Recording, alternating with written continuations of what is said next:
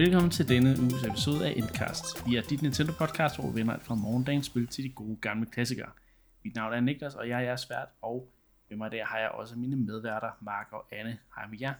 Hej, Hej, hej.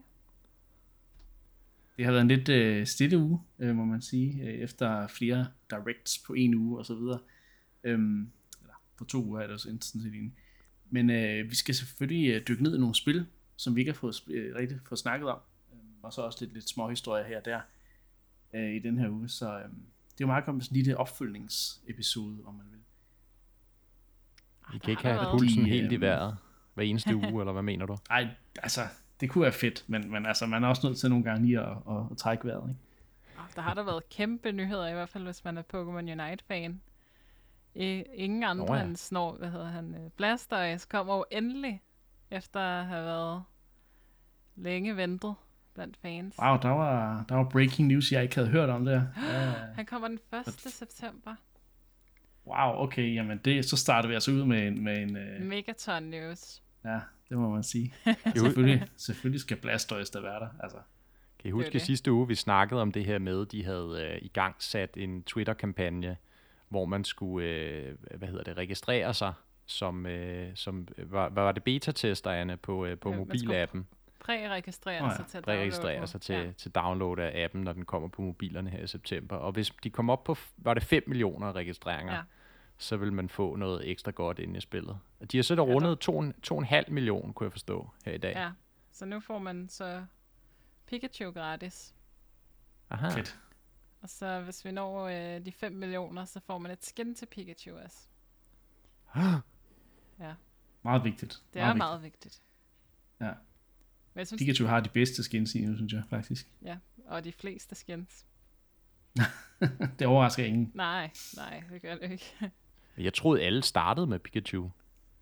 nej, Nej, det gør man ikke. Men Man kunne vælge den Ah, Ja. starter. Det er der så nok mange, der har gjort. Det er nok det, jeg har...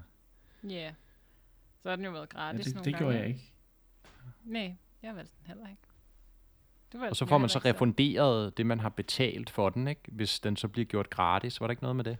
Jo, man får øh, øh, mønter tilbage. Ja, okay. Jeg ved ikke, om det er 100%, men det er i hvert fald, hvis ikke, så er det sådan noget 80% af de mønter, man har brugt, så får man dem tilbage.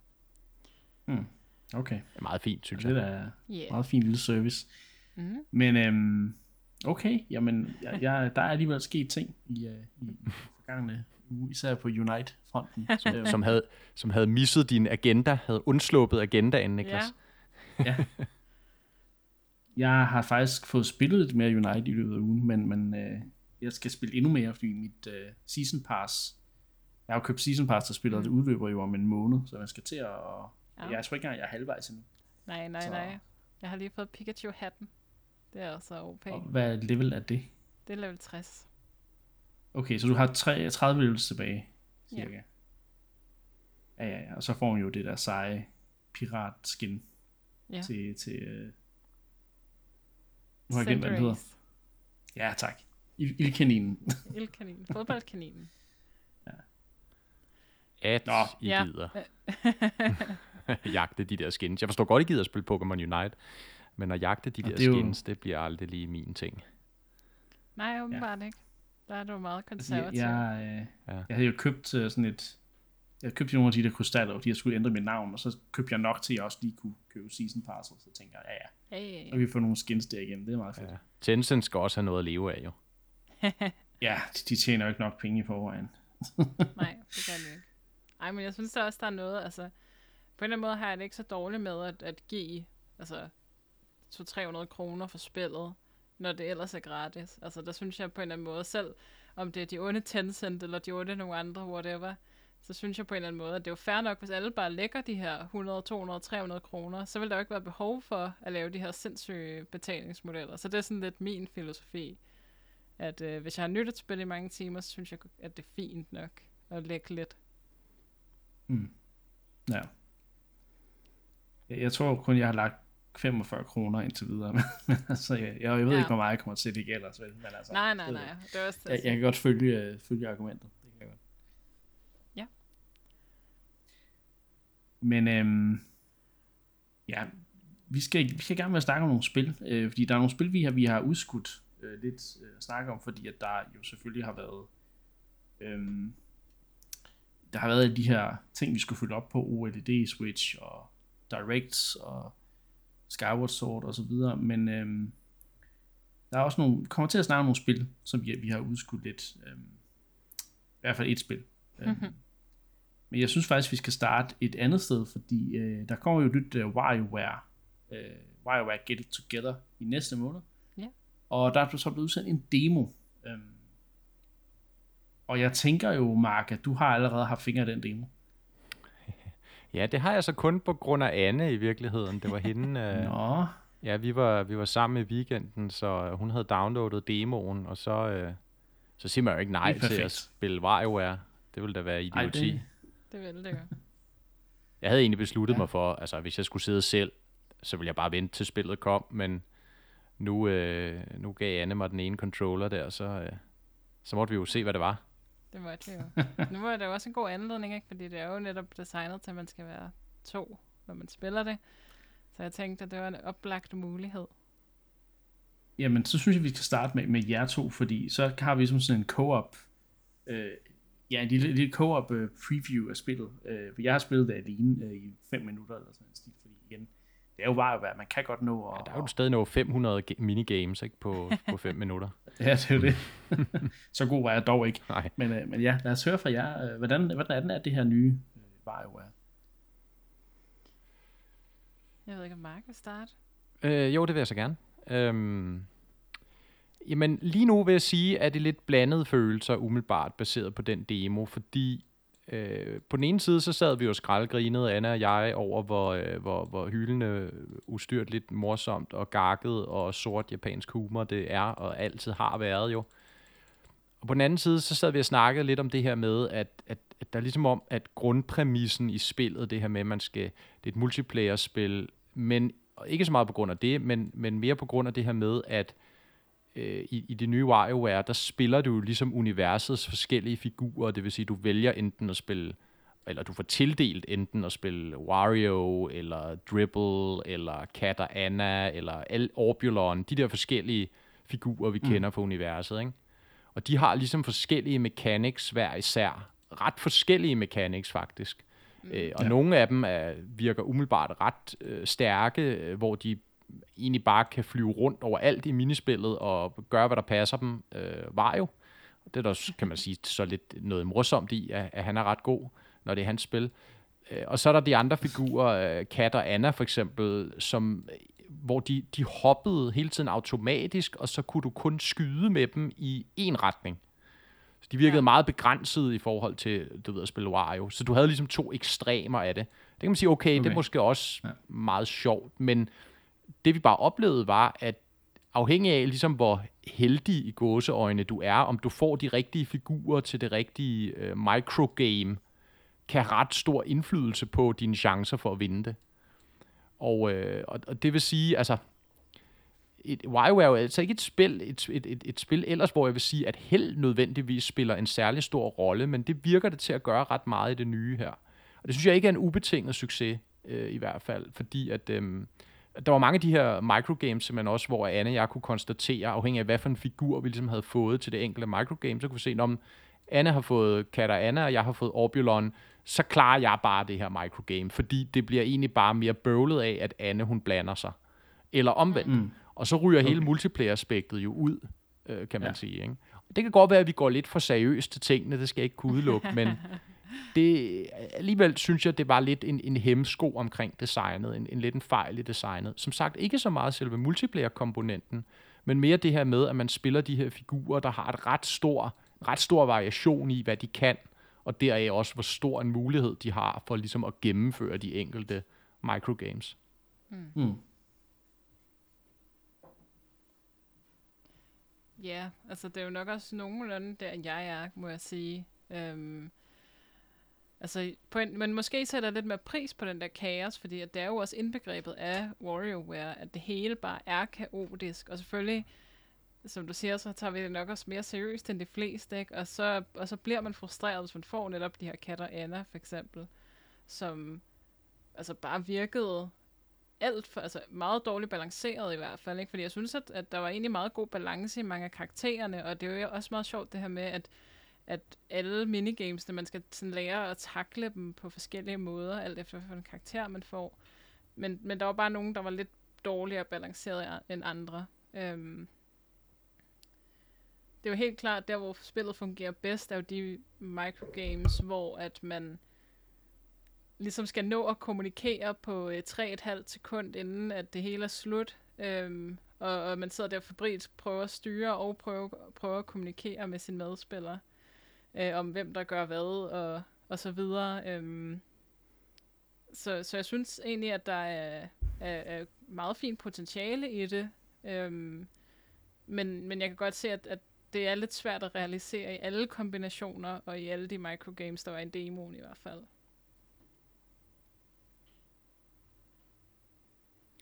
Ja, altså nu er det jo kun et, altså man kan sige, nu er det jo kun, det er i virkeligheden ikke en særlig stor demo. Altså hvad, hvad, hvad, hvad skal vi gætte på, der bare er microgames?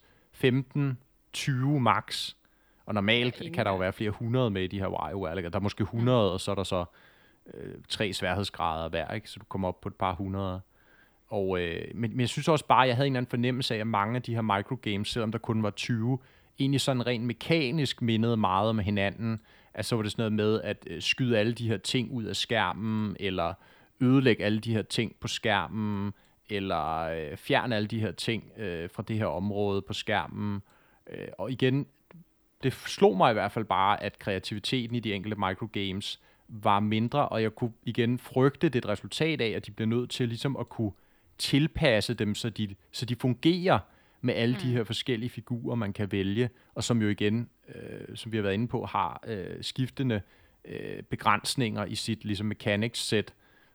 Altså, der tror jeg bare igen, altså du bliver nødt til så at lave microgames, der er mere simple og måske er mere identiske. Måske har det været sværere at gå helt ud af en tangent og lave mm. nogle af de meget skøre, vi har kendt for de, for de tidligere spil. Det går at jeg maler meget fanden på væggen her, men jeg føler i hvert fald, at mange af mi- øh, microgamesene mekanisk mindede meget om hinanden, øh, selvom det kun var en lille udsnit af spillet, vi så. Jamen, det er rigtigt. Og, men, men jeg tror også, det virkede som om, at det var lidt dårligt udvalg, at, at det det egentlig valgte. Altså, det, jeg, jeg tror ikke, vi har set det fulde billede med, med det, vi prøvede, og, og det undrer mig egentlig lidt. Og så er der måske mere tale om sådan en dårlig valg af demo-materiale, øh, eller hvad man skal sige. Men ja, det, det lover jo ikke sådan super godt, at de ikke kan præstere noget bedre til sådan en demo. At de ikke sådan forstår deres spil godt nok til at vælge det rigtige mini, minispil. Nej, det er jo det ikke. Man kan sige, at demoen skulle helst gerne sælge folk på spillet. Ikke? Men ja, det er jo bare gissninger, kan man sige. Det kan mm. sagtens være, at der er de her andre game modes, øh, der gør det helt vildt underligt. Det ved vi jo, der er tradition for i WarioWare, at spillet, spillet kan egentlig ende ud med at føles ret forskelligt, afhængig af, hvad for en game mode man kommer ned i, som så præsenterer de her microgames på en bestemt måde, eller har sådan ligesom en eller anden meta-mekanik, øh, den mm. putter dem ind i. Og det kan jo meget vel være, at der er en masse guldkorn der, vi ikke har set endnu. Mm. Øh, det vil jeg håbe øh, ja. i hvert fald. Fordi ellers så vil jeg sige lige nu, ud fra det, jeg har spillet, står det nok til at være en af de sløjeste omgange i, i WarioWare-serien. Ja. Men jeg Som synes jo så helt... ellers holder højt niveau normalt, skal det så siges. Ja, ja, ja, virkelig højt niveau. Ikke? Men, jeg, men jeg synes, der er potentiale i, i konceptet. Og jeg synes også, at der var altså, mange interessante ting, der skete, da vi spillede øh, de, de, altså de gode af banerne. Øh, så jeg håber virkelig, at det er et potentiale, der, der kommer mere frem i det endelige spil. Fordi at, jeg synes på ingen måde, det var dårligt. Ja, det var bare... Der var bare nogle af microgamesene, der bare var lidt kedelige. Det er sådan mm. mest der. Hvad siger vores solospiller? Ja. Jamen, jeg, jeg må jo...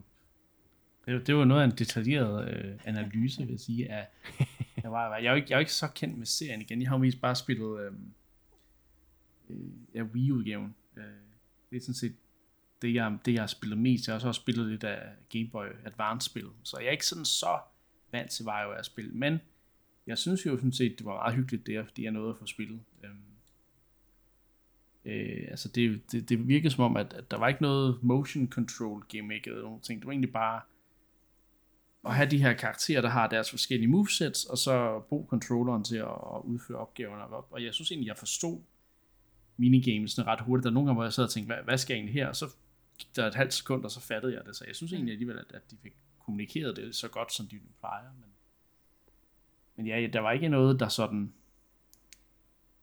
Ja, noget, noget negativt, der som sådan sprang i øjnene for mig. Jeg nåede måske at se... Altså, jeg nåede at se et, par af de samme minigames, men med forskellige karakterer. Øh, Mm.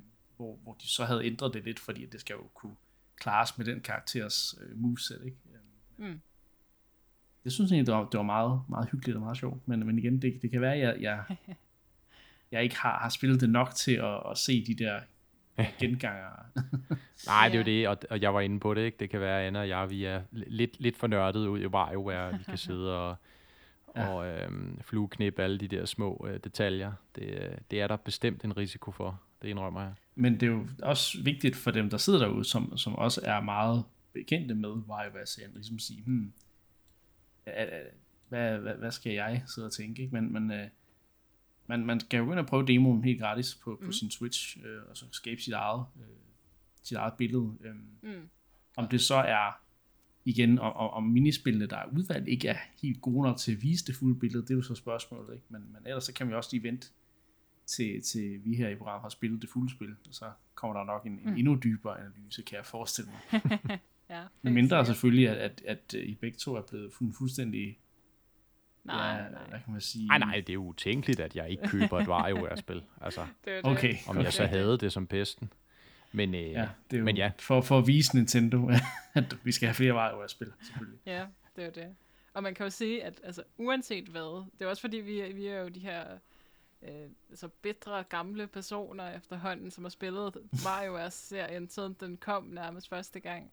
Altså, hvis man aldrig har spillet et, et WarioWare-spil før, så skal man gå ud og købe det og gøre det, hvis man er til nogen former for, for øh, altså party games og så videre. Mm. Fordi det er jo bare excellent, og det er jo bare en, en humor og en side af Nintendo, den her virkelig kreative side af Nintendo, øh, som alle bør se og kende til.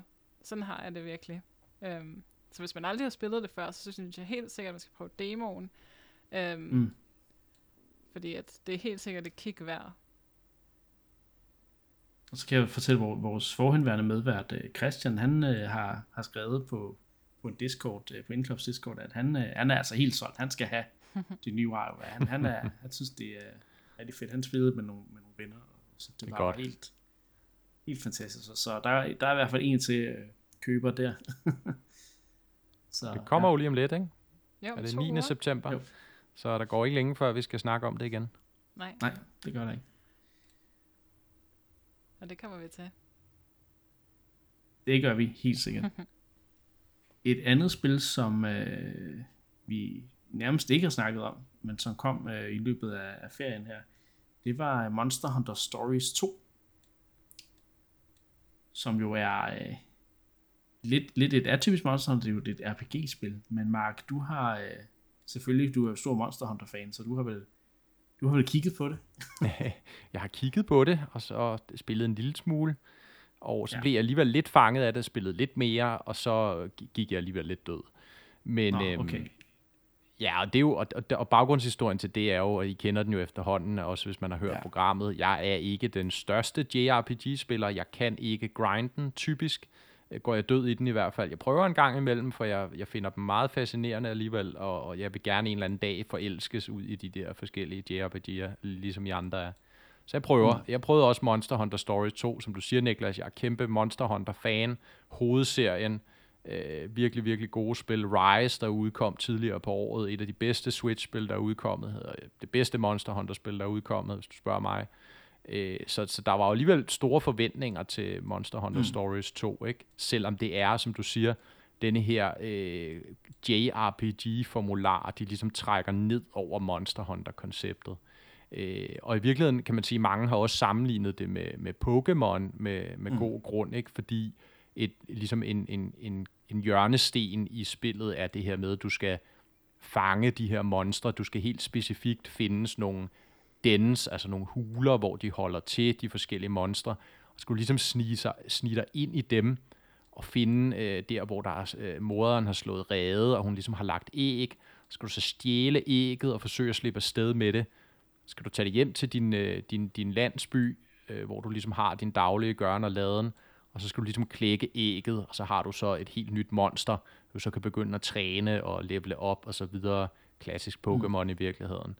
Og det er rigtig sjovt. Øh, det fungerer rigtig godt. Det er jo helt oplagt. Altså, Monster Hunter-konceptet passer bare utrolig godt herpå. Og, øh, mm. og du kan fange rigtig mange af de her monstre, også som man kender fra hovedspillene. Øh, og så er, de, så er de så først sådan nogle øh, søde små babyudgaver, og så vokser de ikke. Og jamen, det, det er rigtig hyggeligt. Øhm, og så selve kan du sige, når du så, så, så har du så ligesom et, et, et party også, hvor du ligesom siger, jeg vil gerne have de her monstre med ud på mission. Så tager du så ud på mission ud i landskabet, du kæmper mod øh, andre øh, monstre, og så har du ligesom, og så, så er det egentlig igen klassisk Final Fantasy, vi er ude i her, ikke turbaseret. Du har dit party af monstre, der står over for modstanderen, og I skiftes ligesom på tur til at angribe hinanden. Man vælger, hvad for en type angreb man vil gå med. Der er sådan et sten, saks, papir-system, også relativt klassisk, mm. hvor man vælger et stærkt angreb, eller et hurtigt angreb, eller sådan et fleksibelt angreb, og de slår ligesom hinanden, sådan sten, saks, papir. Og, øh, og så gælder det ligesom hele tiden om at analysere på monsteret, også lidt ud fra, hvad for en animation den har, hvad for en type den er, hvad for et angreb kommer den monstro med nu. Og så kan man så prøve at tage ligesom counterangrebet til det, en masse synergimechanics, hvor man kan kombinere sine angreb med sine medmonstre, man har i sit party, for at øge skaden, og sådan nogle super moves også, man kan ligesom lade op til, og så ligesom skyde afsted. Så ja. alle de der ting, man kender fra JRPG-genren, og det igen, det er bare utrolig godt integreret. Øh, monsterne kæmper øh, egentlig for sig selv også. Du kæmper så med de våben, man kender fra Monster Hunter også, så du kan få Great Sword, du mm. kan få Mace, du kan få Hammer, Hunting Horn, de der forskellige våben, øh, som så ændrer din spillestil også lidt en lille smule, men selvfølgelig ikke lige så markant som i Monster Hunter-serien, main-serien. Nej. Okay. Øh, det er stadig det her turbaseret, ikke? Men, men våbne kan stadig nogle lidt forskellige angreb. Og igen, de har også det her med, at så hvad, afhængig af, hvad for et våben du har, øh, det, kan, det kan svare sig forskellige våben med, fordi afhængig af, hvad for et våben du har, så ved man ligesom, visse monstre er så svage over for det her våben, eller du har en større sandsynlighed for ligesom at slå stykker af monstret. Ikke? Det gør man jo også i mm. hovedspillet. Man slår ligesom stykkerne af monstret, dem samler man så ind og bruger til at opgradere sit udstyr. Så det er en utrolig vellykket, synes jeg, ligesom øh, migration af Monster Hunter, eller fusion af Monster Hunter-konceptet med den her JRPG-formular. Jeg gik som sagt lidt død i det alligevel, da jeg var kommet ind i det, fordi så kører gameplay-loopet meget på det samme, ud og finde flere monstre, øh, level dem mm. op, øh, komme ud og kæmpe mod større monstre, øh, fang nye, level op og så videre, ikke?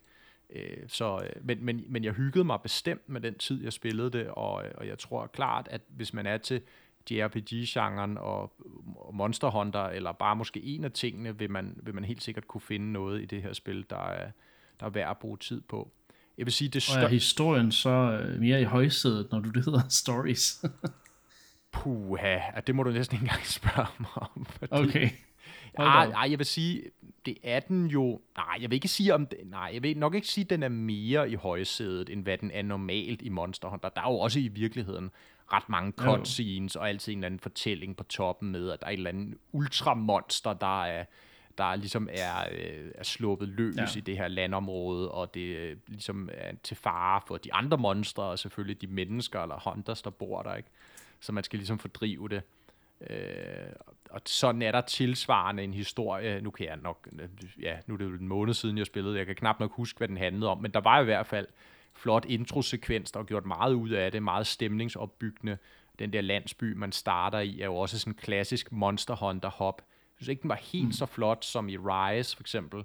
Øh, men det er også en lidt anden stil, de går efter. Øh, sådan mere cel-shaded, ja. cartoony look, øh, de har kørende. Øh, måske også for at henvende sig til et lidt yngre segment, øh, kunne man forestille ja. sig. Så, øh, og, og det gør det rigtig fint. Hvis jeg skal sige en, en, en minus ting, så måske også en, en lidt større minus ting ved, ved, ved Stories 2 her, så er det egentlig ikke så meget selve spillet, som jeg føler er ret, ret vellykket. Det er simpelthen, at Switch-versionen er ikke super god. Altså det er udkommet både på PC og på øh, Switch, øh, så, og ikke på de andre konsoller. Men øh, det er jo klart, når man sidder og kigger op mod øh, PC-versionen, som har højere opløsning, kører bedre osv., man så kommer ned i sin Switch-version, som bliver lidt grynet, øh, det kan man leve med, det kan jeg leve med, men der, hvor det især gør ondt, det er performance, det er frameraten. Vi er virkelig langt nede. Øh, jeg vil skyde altså under 30. Den er svært ved at holde 30 mange steder. Kommer måske helt under, dykker under de 20 nogle gange, hvis jeg skulle, hvis jeg skulle komme med et kvalificeret bud. Det føles bare sådan træt og ikke, ikke særlig flydende at spille. Og det er selv altså, fra inde i hovedbyen til når du er på mission og så videre. Der er nogle områder, hvor den lige holder skærene, men, men mange steder, der er altså store problemer med performance. Og det er synd. Okay. Altså, det, det, det, det, nu kan man sige, det er ikke et spil, der som sådan kræver, du ved, stor præcision i knaptryk og andet, så det på den måde bliver kritisk for ligesom ens chancer for at vinde spillet. Øh, det er positivt, øh, når nu det skal være, men stadigvæk synes jeg, det er slemt nok til, at, øh, at, at man hele tiden bliver mindet om, ah, giv det dog bare kunne køre lidt bedre. Giv vi havde en Switch Pro til at køre det her spil på. så, øh, så det er det største ja, minus, og, og hvis man sidder både med en PC og med en Switch, så vil jeg helt klart foretrække PC-versionen. Det kan også spilles på Switch-versionen, øh, men, men, men ja, lad, lad noget at forlange stadigvæk. Okay. Ja, Jamen, tak for, for den øh, forklaring. Øhm, jeg tror, jeg har nogle sådan yderligere spørgsmål til Stories 2. Det, det, har lidt, det er lidt gået øh, under radaren for mig, men ja. Ja, samme her. Og der er slet ikke noget, der, der ligesom, øh, hvad hedder det, vækker jeres interesse. Nu sad vi jo lige og snakkede Pokémon før. Det er jo sådan Pokémon ja. inspireret, men ikke nok måske. Nej, jeg, jeg synes heller aldrig, at det er rigtigt, at, at, at Pokémon-agtige spil, de, de bliver helt lige så gode som, som Pokémon-spil. så, så det, det er ikke så tit, jeg, jeg gør mig ud i, i den øh, genre, når det, mindre det bare er Pokémon. Men, øh, ja, jeg, jeg tror faktisk, jeg vil være mere tilbøjelig til at købe Monster Hunter Rise, end jeg vil være til at købe Stories 2. Ja, men jeg tror også lidt, det er det samme for mig. Jeg føler også bare, at det er sådan et marked, der bare virkelig er mættet, og jeg kan jo pege på min egen backlog og sige, at der er jo altså, op til flere JRPGs, jeg virkelig gerne vil spille. Og så er det jo bare hårdt for sådan et Monster Hunter Story-spil, som jeg måske vil nyde, men, men det kommer altså bare ned i bunken af puljen her. Uh, og så er der jo lang vej, når, når de her ja. spil de tager op mod uh, 130 timer, nogle af dem, for at komme igennem. Ikke? Så det er jo også en, en genre med hård konkurrence på den måde. Det må man sige.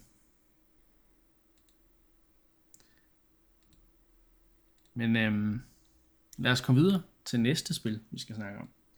Det er et spil, som jeg faktisk har set frem til øh, i noget tid. Det, det er sådan et spil, jeg ikke snakker så tit om, men, øh, men jeg, jeg har spillet etteren i den her serie ret meget faktisk. Det er Spelunky 2. Øh, både etteren og toeren er lige kommet til Switch. Øhm, og jeg, jeg har fik lige sat mig ned og spillet lidt af toren her. Øhm, og øhm, det må jeg jo sige, øh, det, det, det er jo faktisk mere af det samme, virkede som, men, men sådan lidt mere, mere top-tunet, når man vil, øh, end etteren var. Øhm, og jeg synes egentlig, at Spelunky 2, der, det, øh, der, der, hvis jeg lige sådan skal snakke om det, så er det jo et, et, øh, et en 2D-platformer, sådan et, et, et et roguelike øh, spil, hvor du er du, du skal udforske øh, ja, sådan nogle undergrundshuler og templer, øh, sådan lidt æstetisk tempelagtig øh, ting, hvor der selvfølgelig er, mon- øh, ikke monstre, men der er farlige dyr som øh, flagermus og æderkopper og, og slanger, øh, der kæmper ind. Så skal man selvfølgelig også samle, samle skatte ind, øh, mens man undersøger de her underjordiske, underjordiske ruiner og huler osv. Øhm, og øh, toren er så en, en direkte efterfølgelse til etteren, øh, hvor øh, hovedpersonen fra etteren har, har, har fået en datter, som man så spiller, øh, hvis man vælger at spille. Man kan vælge at spille med flere karakterer. Øh, men datteren Anne her, hun skal så ned og, og undersøge en ruin, hvor hendes forældre er blevet, de, de er ligesom forsvundet, og det, det er så op på månen i øvrigt. For, for at gøre det endnu mere mærkeligt. det er jo der, man øhm. forsvinder hen normalt. Det er det jo. det, det er fordi, at, at, at øhm, historien er, at, at, at øh, faren har set øh, et ansigt fra sådan en statue, der, der er dybt nede i, i, i ruinerne fra det første spil. Og det er den der uhyggelige guldmaske, ikke? Azteker ja. guldmaske. Ja, den er virkelig ja, præcis. Øh, den øh, har han ligesom set oppe på månen på en eller anden måde ved at kigge op på månen. Og så tænker jeg, nu, nu laver vi et rumskib, og så tager vi til månen for at finde ud af, hvad det er. Der er sikkert ikke noget, men, men who knows, ikke? Ja. Og så tager, tager datteren så med øh, efter dem, efter de så ikke er kommet tilbage, og så skal man så spille som datteren her, og ligesom skal finde ud af, hvad, hvad der er sket med forældrene, og, og hvad for en connection er der til, til rygerne nede fra jorden af, og så videre. Øhm, så der er sådan lidt historie, men, men det er egentlig ikke det, der er i højsædet. Det, der er i højsædet, det er det her roguelike øh, udforsknings øh, gameplay, hvor du ligesom hver- hver, hver bane er ligesom sådan et stort random, gen, randomly generated øh, rum, hvor der ligesom er monstre og guld og ting og sager. Og så skal man ligesom øh, klare sig igennem uden at dø. Øh, man har fire liv. Øhm, og så kan man sige, at alt der giver dig skade, det fjerner så et liv. Øh, ja, og så skal du ligesom prøve at, at komme så langt ned som muligt, og så kommer der til at være, så er det ligesom, som vi også kender fra andre roguelikes, ligesom nogle, nogle checkpoints, jo længere du kommer ned, ikke? Sådan, så ikke du skal klare hele helt forfra hver gang og så videre, men, men det er alligevel rimelig svært stadigvæk. Jeg, mm. jeg, jeg, jeg spillede i 20 minutter, og jeg var nødt til at genstarte tre gange eller sådan noget, fordi jeg bare blev rækket af de der fælder og, og dyr og ting og sager, der bare var, og det virker som om, de bare er gået all in på at få endnu flere væsener med, øh, og, og endnu flere ting, du kan interagere med og så videre. Du kan også smide bomber for at komme dybere ned og, og ligesom komme ind til nogle hemmelige rum, og du kan bruge ræb til at komme op af steder, hvor du ikke kan hoppe og sådan nogle ting. Og det, det er, jeg synes, jeg synes etteren gjorde det rigtig godt, men det virker som om toeren, den, øh, det virker sådan lidt, du godt kan tage det til et nyt niveau, så jeg glæder mig til at spille endnu mere, og ligesom se, hvor dybt ned jeg kan komme, inden jeg, jeg giver op. Vi giver også gå i etteren, jeg tror kun, jeg kom gennem to områder, før jeg bare tænkte, nej, jeg kan ikke det her. Fordi det er ja. simpelthen svært. Men er der nogen, altså fornemmer du, er der nogen sådan nævneværdige forskelle fra 1'eren og 2'eren, eller er det ligesom bare at spille en større, bedre udgave? Jeg har ikke, jeg har ikke etteren? følt, igen udover jeg, jeg føler, at der er nogle nye, nye væsener med, så synes jeg ikke rigtigt, der er en store forskel i, i, gameplayet. Ja, det, det spiller måske lidt mere tight, men, men ellers så, Hmm. så nej, så synes jeg faktisk ikke. Altså hvis man er virkelig glad for Spelunky, så er Spelunky 2 jo bare mere af det, det samme, virker det til. Men det kan være, at når jeg har spillet længere ind, at jeg kan, jeg kan fortælle, Ja, ja. at der er sket nogle nævneværdige forskel. Men, men gameplayet er meget øh, en til en med, med etteren. Så. Men det kan jo også være fint nok, ikke? Altså, nu kan man sige, nu udkommer de så begge to på Switch samtidig jo, ikke? Men ellers kan man jo Ja. sige, det første Spelunky er ret gammelt, som jeg husker, ikke? Øh, er tilbage fra 2008 eller sådan noget, kom den allerførste PC-version, har jeg lyst til at sige, øh, i sådan en, lidt en, en, Mm. en, en alfa-version eller sådan noget, og så udkom det rigtigt på Xbox 360, som jeg husker. Hvornår var det? 12-13 stykker eller sådan noget. Det er omkring, tror jeg. Ja, så det er jo ret gammelt i virkeligheden, Spelunky, og jeg kan også huske, ja. at det var et af de der første, sådan rigtig, der ligesom slog rigtig hul øh, på roguelike-genren igen, ja. øh, efter den selvfølgelig havde været væk i mange år, ikke? Så ja, stort spil, ikonisk spil jo, ikke? Øh, og, Jo. og det er da klart, hvis man aldrig har spillet Spelun- Spelunky, så må det da være en no-brainer, helt klart, at, at k- køre på den her pakke. Kører man begge to Ja, ja. samtidig, eller kører man den enkeltvis? Jeg, jeg kunne ikke øh, finde den der pakke der. Øh, Nå. fordi jeg, jeg synes jeg nemlig, det, var- det var det, jeg kiggede efter. Jeg mente, at det var sådan en pakke, men jeg kunne finde øh, etteren til 75 kroner, og toeren til 150 kroner. Okay. Øh, så hvis man gerne bare lige, hvis man er interesseret i konceptet, øh, og bare gerne lige vil, vil, vil lukke, altså sådan, ja, lukke lidt til det, så, så, så køb etteren til, til den billigere pris, fordi altså, det er også et, et, et virkelig solidt spil, og, og man kan få rigtig mange timer til at gå med etteren, og det er, ja, selvom det er gammelt, så er det stadig godt. Så, så ja, hvis man gerne lige vil, bare, bare lige vil, vil prøve konceptet af, og ikke har lyst til at smide 150 kroner, øh, selvom det jo heller ikke er specielt meget, så, så synes jeg, man, man kan starte med etteren, øh, og lige se, om det er noget for en, og så kan man altid ja, tilkøbe toeren senere. Ikke?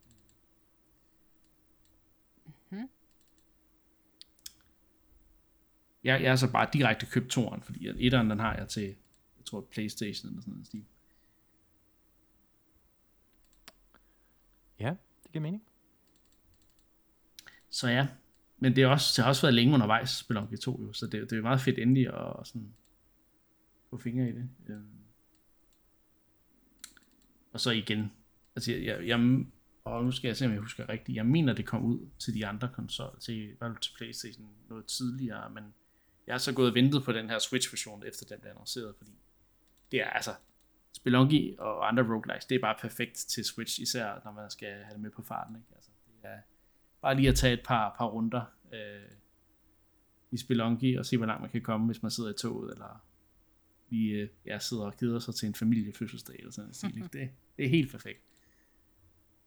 Ja. Det, det er meget, altså det gameplayet, det er, helt, det er, det er, det er super godt i, i sådan nogle, ja, ja, små, små bidder, ikke? Så. Men nu skal vi videre til næste spil, synes jeg. Øhm, og, og Mark, der er det igen øh, dig, der har, der har spillet det. Men jeg, jeg kan jo så også snakke lidt med, fordi det er jo en gammel, det er et gammelt spil, der kommer ud her. Det er ja. det, det, det, det Quake, der er blevet remasteret. Ja, det er ikke en, sådan er et remaster, men øh, det kan du fortælle lidt mere om måske. ja. Den gode gamle shooter Quake. Den gode gamle fra 96. Og øh, det var jo lidt en overraskelse, fordi det var jo... Øh, det blev shadow droppet her hen over, øh, var det sidste weekend, øh, ja. den her Quake remaster til alle platforme, produceret af, af en af mine yndlingsudviklere i, de, i disse tider, Night Dive Studios, der, der netop står bag mange af de her ikoniske 90'ers PC-spil, og få dem moderniseret og, øh, og, ja. og, og genudgivet. Jeg venter jo stadig spændt på den der uh, Switch-version af Shadow Man Remastered. Nå, det er ikke det, vi skal snakke om. Quake selvfølgelig, ikonisk, ikonisk spil fra et software fra midt-90'erne, øh, som jo på mange måder var måske ikke helt så banebrydende, som Doom var det. Det er jo efterfølgeren i virkeligheden til Doom, mm. eller Doom 2 specifikt, ja. ikke? Og tog jo ligesom øh, stadig first-person shooter-spil selvfølgelig, men tog det ind i 3D, basically, ikke? Fordi Doom var jo i virkeligheden, kan du sige, fake 3D, fordi det hele var jo bare sprites og, og, og smarte måder ligesom at, at, at fake 3D-effekten på. Uh, Quake var det første first-person shooter, der ligesom tog skridtet ud i fuld 3D. Alle modellerne var ligesom polygonbaseret, altså rigtig 3D. Alle banerne tilsvarende 3D-objekter, så du kunne ligesom også sigte i højden og så videre og ramme fjender Øh, det var ikke kun øh, længere baseret på, på en ak eller på to akser. Du havde ligesom den tredje akse også. Så det er jo klart, det i sig selv gør jo utrolig meget for et, et skydespil, ikke? at man netop kan skyde øh, lige hvor det passer en, ikke? altså i alle tre mm. dimensioner. Og, øh, og gør utrolig meget for level design. De kan bygge meget mere opad, ikke? så du har et level design, der er meget mere øh, interessant i virkeligheden, og komplekst jo også i forhold til det, man så i, i Wolfenstein og, og Doom.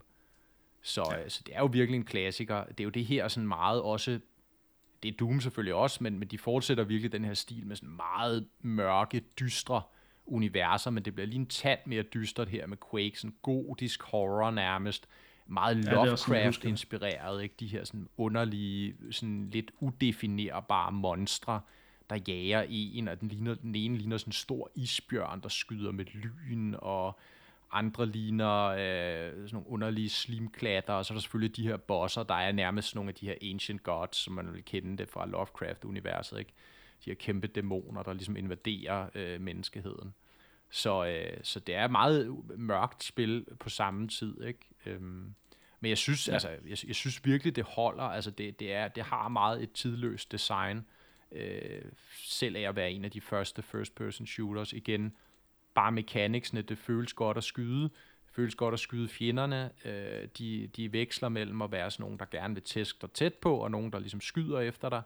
Øh, level designet, som sagt, er klart et step up fra, fra Doom, så, øh, så det er virkelig en, en fed klassiker, synes jeg. Og det, der gør det ekstra interessant ved den her genudgivelse, en ting er, at man kan sige, Night Dive, de er normalt meget teknisk kompetente. De har så begået nogle bummer der med denne her release, det kan vi lige gemme et øjeblik men ellers kan man sige meget teknisk kompetent øh, spil, kører rigtig mm. godt på Switch, 60 fps, øh, de har alle mulige settings, du kan slå til eller fra, så du kan faktisk få det til at ligne øh, det originale version, øh, så det er sådan der helt pixeleret og lidt grynet, eller du kan selvfølgelig køre det i den her moderne high-res version, hvor, det, hvor alting står meget skarpere. Øh, ja. Samtidig er der fuld øh, mod-support, øh, hvilket er ret cool. Vi så det også med Doom-spillene, hvor de faktisk udgav øh, officielle og uofficielle mods til spillet, som man kunne hente ned på Switchen, og deraf jo forlænge levetiden på spillet ret markant. Her ved launch er der en mod klar, Quake 64, hvilket er ret sjovt, fordi Quake 64 var egentlig Quake, men med nogle justeringer. Øh, så den kan du hente ned, så man i Quake kan du hente Quake 64 ned, og så kan du spille Quake 64, øh, som ja. også ser ud på en lidt anderledes noget, har de samme begrænsninger, som de havde på 64'eren. Øh, så så, så det, det, altså, det er jo lidt et kuriosum, men stadig ret sjovt, og det betyder, at de kan blive mm. ved med at udgive flere mods og flere fanpacks til spillet. Det kommer også ud af boksen med, det er næsten det mest imponerende, dem der hedder Machine Games, der er kendt for at lave de nye Wolfenstein-spil, også utrolig velproducerede spil, de er jo i øvrigt på Switchen, eller toerne på Switchen, de har været inde øh, i forbindelse med den her release og lavet to nye kampagner til Quake, Nå. så man får altså ikke bare originalkampagnen øh, og de dengang officielle ekstra campaigns, der kom. Jeg tror, der kom to. Så der var ligesom tre originale campaigns, ikke? Så har Machine mm. Games været inde og lave to ekstra.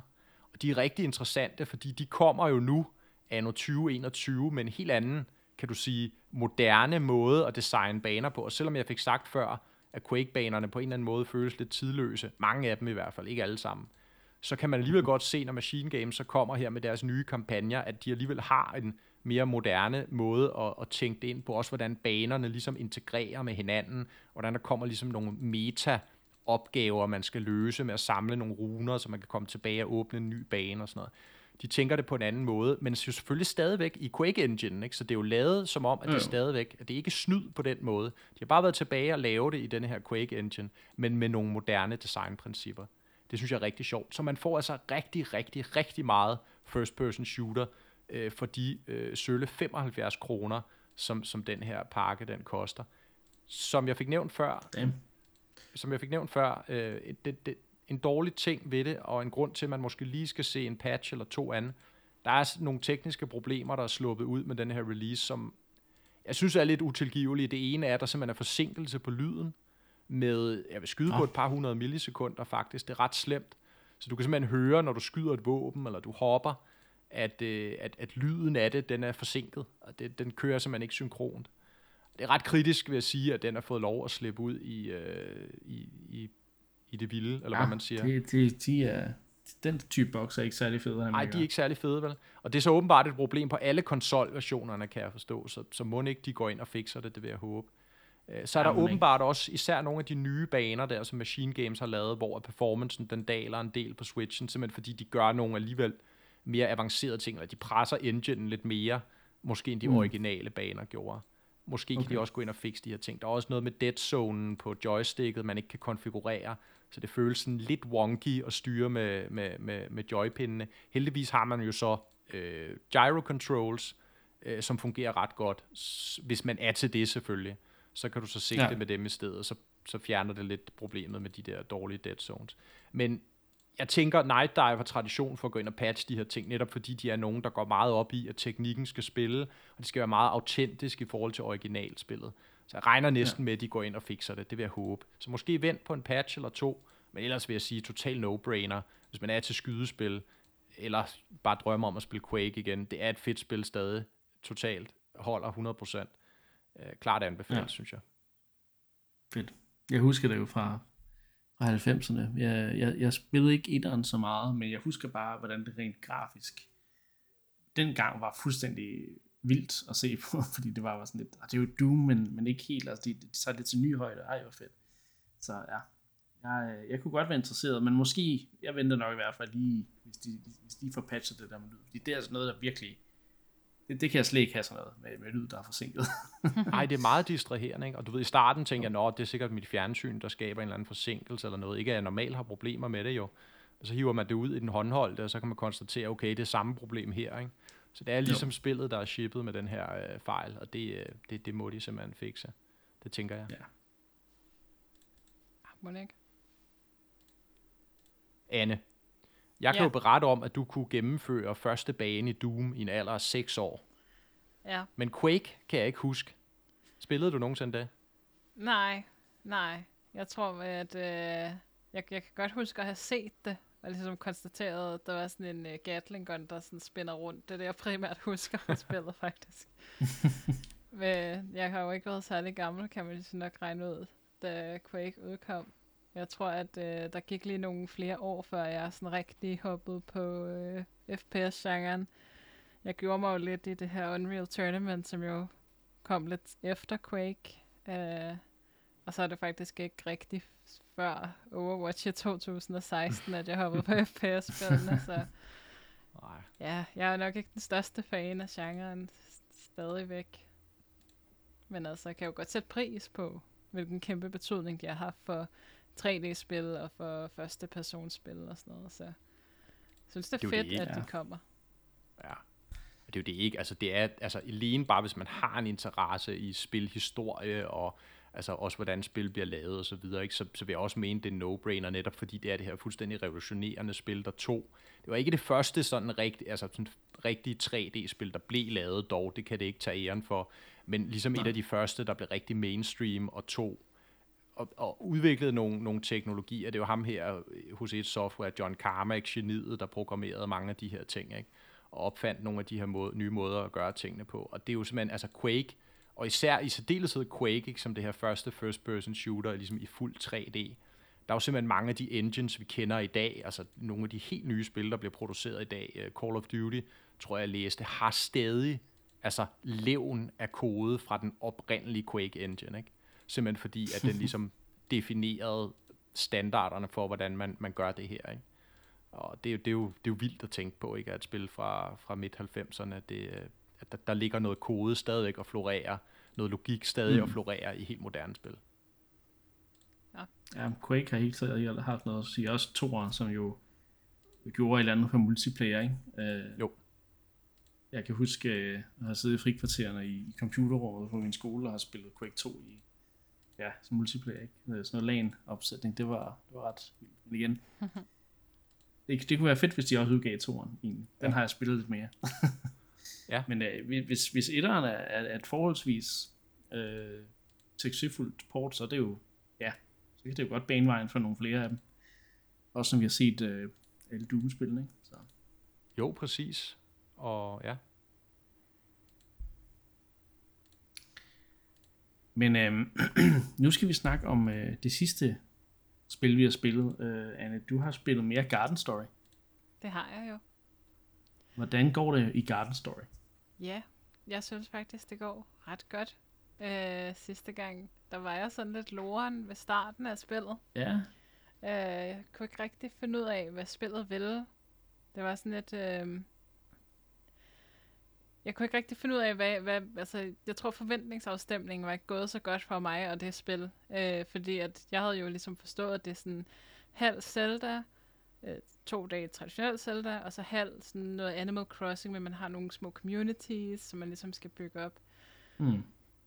Og øh, måtte jo konstatere de første 5 timer, jeg synes, det var 90% Zelda, og 10% klar nogle daily quests, som så increaser et level øh, af den by, du bor i. Og så kan du købe nogle flere ting, som du så kan bruge til at opgradere din, dit lille, din lille stik, du bruger til at slå med. Ja. Øhm, så var jeg sådan lidt skuffet over, hvor er det her Animal Crossing, fordi det er jo det her altså, enormt cute grafik, og de her enormt søde karakterer, de er alle sammen opkaldt efter bær, og ja, altså små søde frø og alle de her ting. Øhm, så jeg var lidt skuffet over, igen? der var, der, var, der var så meget combat. Det havde jeg virkelig bare ikke forventet på en eller anden måde. Ja. Øhm, det er der stadig, men nu er jeg måske bare vendet mig lidt til det. Men øh, det, der sådan umiddelbart sker, som jeg ikke havde forventet, det er, at øhm, øh, man starter i den her lille by, øh, og man skal hver dag klare nogle quests, og så på et tidspunkt, så kommer man hen til sådan en dungeon, øh, hvor at, der er jo noget rådenskab, der har overtaget den her søde verden. Øh, Mm. Og så når man klarer den her dungeon, så får man til muligheden for at tage hen til en anden by. Og så tænkte jeg, det, det er da sådan et, et underligt koncept, fordi nu er jeg jo ligesom, altså, en smule i hvert fald, ligesom øh, øh, fået en, et eller andet forhold til den her by, og dem, der bor i den her by. Øhm, men nej, man bliver sendt væk, ned for at finde øh, nye materialer og nye redskaber, så man kan ja, finde flere forskellige ting og så videre. Øhm, og, så, og så tænkte jeg sådan egentlig lidt, men, men hvad så med alle de her daily quests til den første by? Skal jeg så hver dag hen og lave dem, og så ned i den anden by, og så lave dem? Øh, men der har de egentlig gjort noget meget smart med, at øh, i, i hver by, man kommer til, der har man et lille hus. Og hvis man sover i huset i den by, så er det den bys quests, man får dagen efter. Så der er ikke det her sindssyge grind med, at i de her fire byer, der er i spillet, der skal du lave daily quests i hver by, for at øh, progresse. Så du, du bor ligesom i en by ad gangen, så på en eller anden måde, så er du bare en lille vindro med fire sommerhus, kan man sige. øh, Wow. Ja. Fedt. Og så er det jo sådan bygget meget sådan, på en eller anden måde meget sådan strukturelt op, så hver gang du kommer til en by, så er der nogle quests, du lige skal klare for de personer, der bor der, så du ligesom bliver introduceret til byen. Så er det sådan meget Zelda-esk. Du får en ny ting øh, i byen. Øhm, I nummer to by, der får du en lille fiskestangsagtig ting, som så også kan bruges som et våben. Øh, og med den kan du så samle nye materialer, du kan fiske i, i havet og i søerne. Og så kan du ligesom klare nogle nye missioner, øh, og, og klare den bys dungeon. Øh, og når du så klarer den bys dungeon, så får du så muligheden for at komme hjem til den første by, og der kan du så bruge din nye fiskestang på alle mulige ting i den by.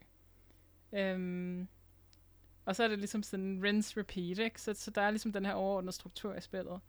Og jeg synes egentlig, Mm. det fungerer ret godt.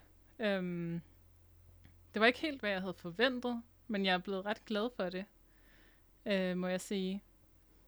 Så altså ind, indtil videre, så har jeg helt sikkert lyst til at spille det her mere. Øhm, Ja. det, det, Det, det er jeg sige. positivt at høre, at det har... Ja, det, det, er, det er blevet en bedre oplevelse, end du lige havde regnet med. Og jeg vil sige, at, at øh, noget af det, der stadig undrer mig mest, er, at de har valgt at kalde spillet Garden Story. Fordi man kan jo sige, at de her farming RPG-spil, vi har snakket om mange gange, de er jo blevet kæmpe store, og, mange havde måske mm. forestillet sig noget lignende med Garden Story. Som jo literally ja. har ordet have i sit navn. Men jeg kan så berette, at efter de her 10-15 timer, jeg har spillet spillet, har jeg endnu ikke skulle plante og vande noget endnu. Så hvis man ikke er til det, så øh, kan det jo være, at Garden Story alligevel er noget for en. Men så, det vil jo så sige, at, at Garden er jo vel fordi, at, at alle indbyggerne er en eller anden form for Ja, frugt eller grøntsag, eller hvad? ja. Det er jo sådan mere verdenen, der er sådan lidt have-inspireret, ikke? Mm. Med små tomater og vindruer og blommer og sådan noget, ikke? Så det, Ja. det er lidt mere der, der er garden, end, end sådan i, i det, man Okay. laver i spillet. Det er lidt mere slå, men med en lille Men du føler stadigvæk, at titlen er sådan lidt mis, misvisende. Ja, det er lidt, altså det jo meget cute, ikke? Men, men jo, det, det, det kunne måske okay. godt have, have været navngivet bedre. Mm. Så ja, Godt at høre. jeg, jeg, Godt at har, høre. jeg har jo spillet det her spil en del i selskab med Mark, faktisk. Har du det? Nå. Som... Så ikke har, ikke har lagt mærke til det. Tror jeg, sov imens. Nå. Jeg, jeg synes ellers, du kom med, du ytrede, at du synes, det var noget sødt musik, så, så jeg havde sådan tænkt, om du Det er rigtigt, havde... det var lige inden jeg faldt i søvn. Ja. så det kunne være, at du havde overvejet, om det var noget, du skulle øh, hoppe på. Du er jo også en inkarneret Zelda-fan, må man sige jo. Det må man sige. Nej, jeg har ikke overvejet at hoppe på det. Øhm, det har jeg ikke. Øhm, der, der skal nok lidt mere til. Der skal mere x-faktor, tror jeg, til at jeg vil, øh, jeg vil hoppe på det. Okay. Nå. Ja, ja. Altså, jeg, jeg, jeg burde måske egentlig være, være målgruppen for det, men, men der, der er så mange andre spil, jeg, jeg har på min, min liste, så jeg, ja, jeg, jeg tror desværre ikke, jeg, jeg kommer til at købe Garden Story. Nå. Det er skuffende Men, at øh, høre. Det, det, er jo, det lyder jo meget godt, når du snakker om det, må, man jo konstatere. Ja. Jeg er i hvert fald blevet glad for det. Så må jeg jo håbe, Ja. der er nogen derude, der øh, er mere imponeret, og som har lyst Ja, til at købe det, efter at have hørt min Så vil vi gerne høre en kommentar fra jer, øh, Ja. hvis I har spillet Garden Story, og synes, det er også mega fedt. Og bare siger, nej, Niklas og Mark, tag jer nu sammen, køb det nu. Ja. Men ja. Det håber jeg da. Nå, men forstå mig ret. Altså, det, det, det kan sagtens være, at jeg køber det på et eller andet tidspunkt, men I ved, der Ja. er bare så mange spil, ikke? at det er, Jo, det er det. der, der skal virkelig noget exceptionelt til, før at, i hvert fald kan man sige, at jeg vil gerne vil bruge sådan ekstra meget tid på dem, ikke? Og øhm, Jeg får aldrig råd til en uh, Switch OLED-model, hvis, uh, hvis jeg skal købe spil hele tiden. Ja, okay. nej, det er rigtigt, Niklas. og Metroid Special Edition, og hvad ellers der venter forude af dyre sager. Uha. Zelda Uha. Game and Watch og, og så videre. Ja, der er nogle ting, jeg er nødt til at, at springe over der. Må jeg Ja, også det er nok også erkende. meget fornuftigt. Så ja, Men øhm, man vil jo nok Okay. okay. høre uh, updates omkring Garden Story i fremtiden, hvis man hører vores podcast. Jeg tænker i hvert fald ikke, at jeg er fær- færdig med det lige forløb. det vil vi glæde os til at høre i hvert fald. Hvis, hvis du finder ud af endnu flere øh, fede ting om- omkring spillet. Øhm, det kan jo også være, at når, når du bliver færdig med det på et tidspunkt, at der er, der, der er nogle twists eller noget, der er, der er værd at snakke om. Ja. Men ja. Øhm, det var sådan set de spil, øh, vi havde med i dag, og- om- omkring altså, spil, vi har spillet. Øh, der, der er jo flere også, men, men øh, vi skal også lige nå at snakke om nogle nyheder. Øh, vi har fundet en lille smule i hvert fald. Øh, Gravede det frem. og øh, ja, vi har gravet efter dem. øh, men men øh, Nogle andre har gravet Lance- for os, og så har vi Ja. gravet Lance- deres historie frem. Lance Barr, som er den amerikanske, eller ham der har designet den amerikanske NES og SNES model, øh, han forlader nu Nintendo. Og i den forbindelse tænkte jeg, at vi lige kunne måske lige snakke lidt om ham, og snakke om hans ja, øh, tilføjelse til Nintendo. Øh, det er jo, så han har jo så nok været der i en del år efterhånden. Øh, men ja, han har altså designet øh, de nordamerikanske designs af NES og SNES, og det nordamerikanske NES-design er så også det, vi har i Europa. Øhm, mens vi så har det japanske SNES-design i Europa. Ikke? Ja. Øhm, Så vi fik faktisk det bedste af begge verdener der, vil jeg umiddelbart Ja. vurdere. det, er det, det, der er jeg enig. Fordi man kan sige, at den, den, den japanske NES, den er... Altså selvom jeg godt kan sætte pris på, at den er sådan meget... Den er meget legetøjsagtig på en eller anden måde, ikke? Mm. Øh, så, så er den måske også bare for meget le- legetøjsagtig, ikke? Og der savner man... Der synes jeg på en eller anden måde, at, at den øh, amerikanske NES der, den får ligesom bedre defineret, at det her det er en, en, en, en kasse, du kan have stående ved dit fjernsyn, og, øh, og den inviterer til at spille nogle spil på. Ja, så har den det der klassiske 80'er design fra, fra amerikansk elektronik. Ikke? Sådan, sådan lidt sådan st- stereoagtigt. Øhm, Ja, VHS et eller andet, ikke? Altså også ja. den måde, jo hele den måde, man sætter et, en, en kassette i maskinen på, Ja. minder jo fuldstændig om den måde, man sætter en, en, en, en, et VHS-bånd i en VHS-afspiller på, ikke? Altså, jo. ligesom at man sluser det ind der af fronten, og så bliver det ligesom klikket ned, og så, så kører det. Ikke, ikke helt på samme er- måde, ikke? fordi at det er klart, VHS-afspiller, Nej, nej, den men- men sluger det er ligesom båndet, ikke? men der er lidt derhen af. Og det er jo nok Det er der, sådan meget sådan taktil øh, ja. Ting, der med, at man sætter spillet ind, og det siger klik, og man lukker og starter. Det er sådan meget... Øh, der er sådan lidt sådan ritualagtigt øh, over det. ja, som man, man lidt øh, jo selvfølgelig har, har bibeholdt lige med at sætte CD'er i og sådan ting med de, de ældre øh, konsoller. Nogle gange kan jeg godt sådan lidt savne den der lidt mere taktile øh, interaktion med, med konsollen, men det er, nogle gange er det så også bare fedt bare at sætte sig i sofaen og tage controlleren og tænde for det. Ikke? Det er sådan meget nemt, men der var et eller andet magisk ved, ved spil dengang. Ja, den måde man, ja, hvad skal man sige, startede dem op og satte dem i og sådan nogle ting. Og det, det har, der har egentlig sådan den helt rigtige magi over sig, synes jeg. Øh, I hvert det amerikanske design her, som, som Lance Barr han står for. Øhm. Og selvfølgelig SNES-udgaven, som er lidt mere... Altså, det, den, den er jo så, jeg er sådan set ikke så glad for, som, som du også nævner, altså måske fik Europa de bedste udgaver, ikke? Der, der synes måske, at SNES-udgaven bliver lidt mere kedelig, Ja. ja. end den japanske udgave, ikke? Men, men, øh, men der er det så også, hvad man er til, fordi den, den er måske ikke lige så legetøjsagtig, den japanske udgave, men, men jeg synes lidt, den bliver for, måske lidt for designeragtig, øh, den amerikanske udgave af SNES. Ja. Det var sådan lidt, om, farvevalg. det var sådan lidt, om man vælger at købe den blå røde Switch, eller Ja. ja. man køber den grå, ikke? Og der, Jo. der er jeg jo selv personligt mest til den blå, blå røde Switch. Og dermed også mest til den gamle, Ja. gode gamle europæiske SNES. Jamen same, ikke? Altså, nu fik jeg sagt før, at, at Famicom var måske lidt meget en eller anden legetøjsdims, man fandt nede i Fætter BR, men, men, men den, når, når det kommer til SNES'en, der synes jeg egentlig, det er fint, de har bibeholdt nogle af de der lidt mere øh, lejende elementer i, i det japanske design, ikke? som vi også fik med de farvede knapper og de runde Mm. kanter og så videre. Ikke? Jo. Øh, Det synes jeg på en eller anden måde signalerer lidt bedre også, at det er den her altså leg, man skal have, ikke? altså spil, øh, hvor I, som I siger inde på, den, den nordamerikanske, de er, bliver lidt for steril på en eller anden måde, ikke? lidt for, for kold på en Ja. eller anden måde. Jeg ved ikke noget om design, men jeg siger bare det, der falder mig ind. Det er, Det er jo meget fint. Så øh, det kan være, det er helt forkert. Men, øh, men i hvert fald synes jeg jo, altså man kan jo ikke understrege nok øh, Lance Barr her, hvad han har øh, betydet for Nintendo. Jeg kunne forstå, at han også har, altså så sent, noget af det seneste, han var involveret i, det var jo så øh, designet af, af Wii-controlleren, specifikt den her nunchuck, Mm. øh, man slutter til, ikke? Øhm, Jo.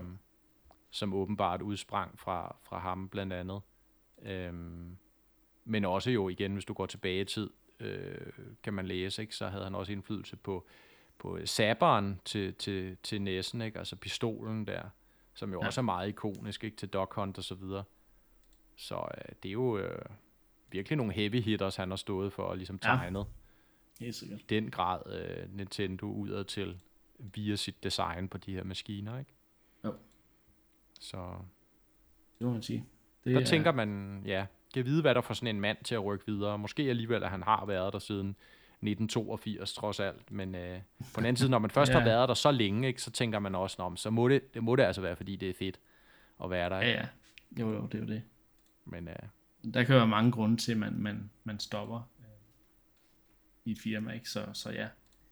Øhm, men ja, jeg synes i hvert fald, det, det er det er faktisk det, jeg tror faktisk, det er første gang, jeg hører om dagens Bar i den her øh, sammenhæng, ikke? Men, men man kan jo bare ikke, altså jeg må bare erkende, at, at de designs der, de, øh, de har, som du også siger, haft stor betydning for, især i den, i den vestlige verden, hvordan Nintendo ligesom er blevet, blevet øh, modtaget, øh, vil jeg sige, nogle af deres konsoller, ikke? Så, Mm. Men, men det jeg også bare synes, der er sjovt, ikke? Altså både ved den her historie, men det er jo en større snak, det er også ligesom, hvor tidligt i forløbet Nintendo også har været klar over det her med, at måske øh, altså man, man bliver nødt til ligesom at lokalisere. Det er jo en form for Ja. lokalisering af design, det her, ikke? Man, man tager for siger, det man har udgivet på det japanske marked, den måde det er lavet på, den måde det ser ud på, er ikke nødvendigvis det, der vil sælge på det amerikanske marked. Så man, man laver den her ligesom lokalisering af designet, mm. ikke? så man redesigner maskinen, øh, så den har et andet look and feel, øh, så, for at ramme ned i en anden demografi. Ikke? Og det er Ja. jo, altså, ja. Og der kan man sige, i dag jo, der, øh, der ser du ikke engang det her længere, vel? Altså, der, der går de efter de der sådan fuldstændig universelle designs Mm. ja. øh, fra start af, ikke? Altså, vi har jo ikke forskellige markedsdesigns af en Switch, for eksempel, og ikke haft det de seneste mange generationer i virkeligheden. Så det er også måske lidt unikt for den tid. Også det var det for dyrt, eller for problematisk, eller alt muligt andet, eller man fandt ud af, måske, måske har vores allesammens smag bare rykket sig tættere på hinanden, hvem ved. Men Det er altså, også meget sjovt, at der, ja, Anne bare fortsæt. Altså, der er også bare, bare meget mere interaktion mellem altså, Amerika og Europa i dag. Ikke? Altså, vi kan jo alle sammen gå ind på internettet og så se et billede af, hvordan sådan en her maskine skal se ud. Ikke? Og så går det jo ikke, at der er nogen tvivl om det ene eller det andet er den samme konsol, eller nogle forskellige konsoller. Ikke? Altså, øh, det går ikke, at du ser en amerikansk YouTuber, der har noget, en, en Switch, der ser helt anderledes ud. Altså, der er der jo også, på den måde har verden ændret sig, ikke? Er det rigtigt? Helt sikkert. Der, der var, altså, det var lidt mere lokalt øh, dengang. Øhm, der var ikke, ja, det der man bare gik på nettet og, og så, hvordan det så ud. I andre regioner og så videre. Øhm, det, var, det var for meget, ja, det gik jo meget sent op for mig egentlig, at, at SNES'en havde et andet design i, øh, i Nordamerika, end den havde Mm. de andre steder. Øhm, og Famicom, som den jo så hed i, i Japan, den, øh, den originale, den, den igen, det, det der toploader design, som der jo så også er en version af i, i USA, der kom senere. Ikke? Det, er, det er også meget sjovt at se, at vi havde de der redesigns af, af- af konsoller dengang. Øh, selv i, altså lidt, lidt ligesom vi ser det med en ny 3DS eller en ny Switch ting, så der kom der jo den der toploader model i, i USA, også senere, som var sådan en, en mere kompakt udgave af, af NES'en, hvor du så satte det i, ligesom, i, ligesom du går på Famicom. Ikke? Øhm, og så også, Sega gjorde også det samme med, at de ligesom udgav forbedrede versioner af Sega Mega Drive eller Master System, ikke? Øhm. senere i... Og der bliver det så rigtig forvirrende, jo, ikke? Også med Ja, forskellige det. navne og alt muligt. Det er jo det. Og, og så kan man sige, så var det, det havde endnu, endnu mere crazy, hvis der ja. Havde været det her online, den her online connectivity, som vi har i dag. Ikke? så det er måske meget godt, de er gået lidt mere hen til et mere homogent design for, for alle regionerne. Men, men jeg, jeg synes, det er fedt at se, hvor meget tanke, der er gået i, i, øh, i, i designet, især på, på NES'en, ikke? Jo, helt sikkert. Som jo er en helt, ligner en helt anden konsol i USA og Europa. Så.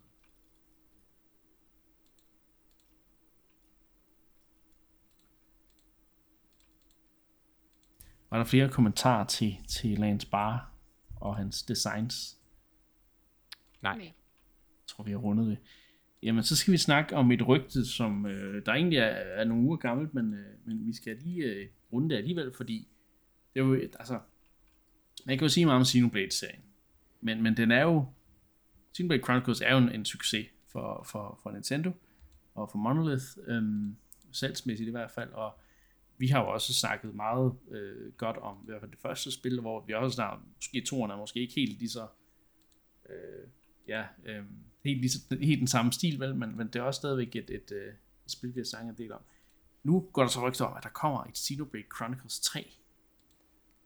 Øhm, og, og det er jo så sådan et øh, en todelt rygte, fordi det startede med, at øh, stemmeskuespilleren for Media øh, fra det første spil, Jenna Coleman, øh, har i et interview kommet til at sige, at øh, at øh, jamen, øh, de arbejder vist nok på en træer, eller sådan den stil. Ikke? Øh, hun, hun mente nok, at de var i gang med en træer, og ups, måtte jeg egentlig sige det. Øh, men det, det kom hun så til at sige. Ja. Øhm. Og, og så tænker man, hmm, ja okay, at, at, at, hvor meget er der at gå på der, men så, ikke nok med det, så har øh, Imran Khan, som jo er en, en øh, han er vist, øh, altså han er, han er spiljournalist, men også en forholdsvis kendt insider, så vidt jeg forstår. Øhm, det ved du måske mere om, Mark, men øh, hvad hedder det? Han har så også ude at sige, at øh, ja, altså der, der skulle være, det tredje spil skulle være lige på trappen, det skulle være i sådan den sidste del af sin udvikling, og grunden til, at vi ikke ved noget om det nu, det er fordi, de ikke er helt sikre på udgivelsesdato og sådan nogle ting. Og øhm, grunden til, at Emilia sku, øh, stemmeskuespiller her, Jenna Coleman, at hun ville vide noget om det, det er så fordi, at der skulle være karakterer fra, fra begge de forrige spil, der skulle, der skulle, ligesom skulle vende tilbage i træerne her. Sådan en, en, ja, et spil, der skulle være sat fjernt ud i fremtiden, men som alligevel har noget connection, ikke? Øhm, Mm. Så. Jo, jo. Det kendte vi jo også fra toeren, ikke? Hvor de lavede den her expansion, der ligesom fusionerede de to Præcis. dele af verdenen.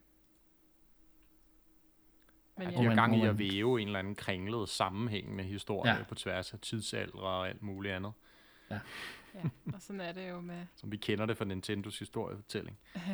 Ja, Men hvad, hvad, hvad, hvad er de her rygter? Hvad, hvad skal vi...